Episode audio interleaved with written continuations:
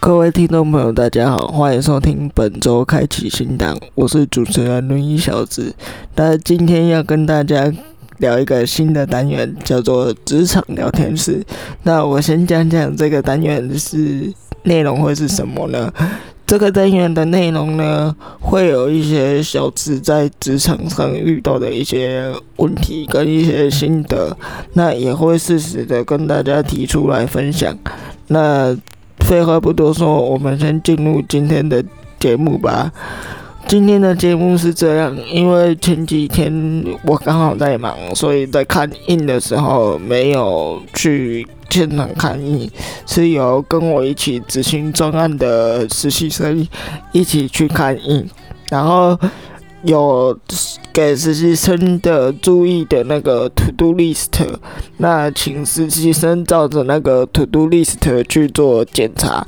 那结果实习生呢没有照着我的 to do list 去检查，然后发生了一些印刷的错误。然后就会变成说，那个印刷品要重做。那当然，我回来的时候是有一点点小生气。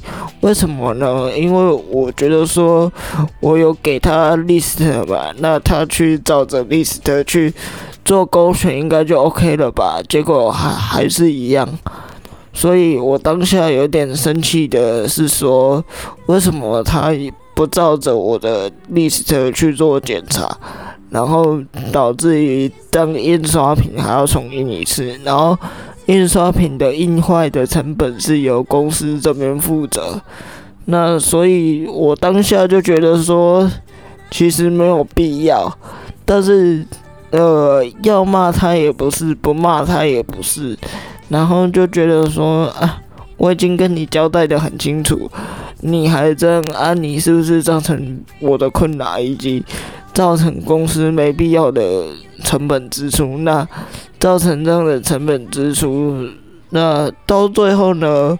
我后来就是让他自己去跟印刷厂做一些联系与沟通，学生自己去练习危机处理。虽然事前有先跟印刷厂讨论好。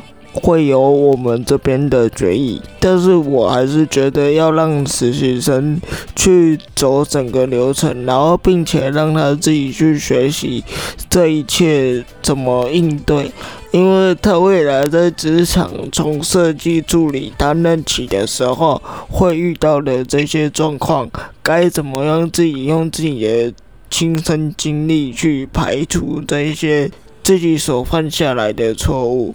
因为实习生不是只有他这一批的实习生，总共有好几个。那这一些实习生，我都有慢慢的跟他们讲说，讨论出一个你们觉得合理合情的 SOP 出来。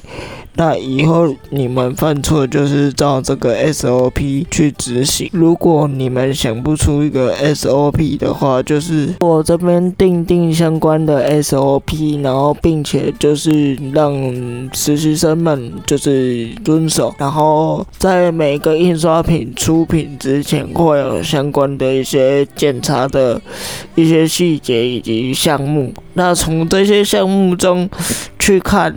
一些我平常交代的东西有没有完整的去执行，然后并且去做笔记或者是去做学习？那为什么我会说这个很重要呢？其实是因为你在实习的过程中，如果你没有养成去缺课的习惯，那你会在后面。职场会非常吃亏。其实这个 SOP 的定定，其实内容很简单，就只是一些印刷出来看教稿的时候需要注意的一些资讯，以及可能需要仔细的去看的细节。那就这样。那其实定定这些 SOP 吧，其实。不一定是用在实习生的，可能也是我自己有时候平常比较忙的时候，我可能没有注意到的细节。那我如果定定了这些 SOP 的时候，当我未来看印的时候，可能也是需要一些相关的一些 SOP 来帮助我自己看印的时候不会去 miss 掉一些重要的地方。那其实，呃，有人就说，呃，我对于实习生可能太过于苛刻。其实我觉得对实习生苛刻与否，先另当别论。但是对于实习生，让他去看印，跟印刷厂接触，我觉得这个是对实习生一个能力上的肯定。因为我实习生也不是随便拍一个，我是呃拍一个知识含量也很高，但是他。嗯，也蛮聪明，反应也都够，基础的印刷知识也都 OK 的小朋友去。那这个小朋友呢，其实也是一时大意。虽然我给他一个 list，但是他好像有一点认为是说他的印刷知识够，用我那些 list。这也是很多实习生。年轻人会犯的一些缺失，小子这边奉劝现在还在实习，或者是你还是学生阶段的你，其实不要太过于苛谁，就是你都会，所以细节你就不去注重。那其实这样子的话，对于未来工作的你来说，反而会是一件更麻烦的一件事。怎么说呢？因为你现在如果没有养成去做列清单，然后一个一个去做检查的时候，当你未来不论你是从事设计师、工程师的时候，你都会遇到一些困难，是你不知道要从哪里开始检查。因为当你不知道你要从哪里开始检查的时候，你就会随便扫一眼。当你随便瞄一眼的时候，你很容易 miss 掉很多的细节。为了不要让自己错过那么多细节，有一些必要的 SOP 也是定是要存在。那降低自己的工作失误率，也让上司对你可以更加的放心。那透过这一个 SOP 可以减少自己设计师很多的实实习生难免会犯错，但是我们要如何让他们知道犯错并不是是一件可耻的事？我们是要让他从犯错的过程中去学习。那如果他一旦犯错，就进进行让他回学校的这个处分，其实我个人是觉得太过于苛刻。那其实我们可以用一些。嗯，教育的方式让他去了解这一件问题的本身的状况。那这一件问题的状况会导致于什么原因？让学生去了解根本的原因。我个人认为这个是比较重要。所以在这边奉劝各位，如果有在职场上待过实习生，或者是你。旁边刚好有一个助理之类的，犯错的这个实力去告诉他，他到底错在哪里，而不是一味的骂骂骂。因为一味的骂骂骂，其实对于实习生来说，并没有太大的帮助。为什么呢？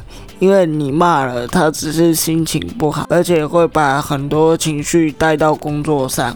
那其实这样其实是对的，可是你就算知道去带到工作上不对的，可是毕竟他只是一个年轻人，他没有什么社会经验，所以我们必须要站在这个角度去替实习生去想。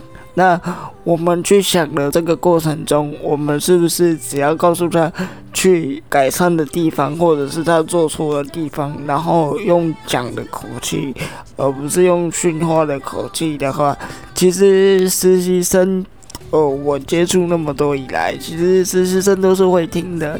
那主要的话是看实习生本身的情绪控管，如果实习生情绪控管如果好的话。其实对于我们带的这些前辈，其实是很轻松的。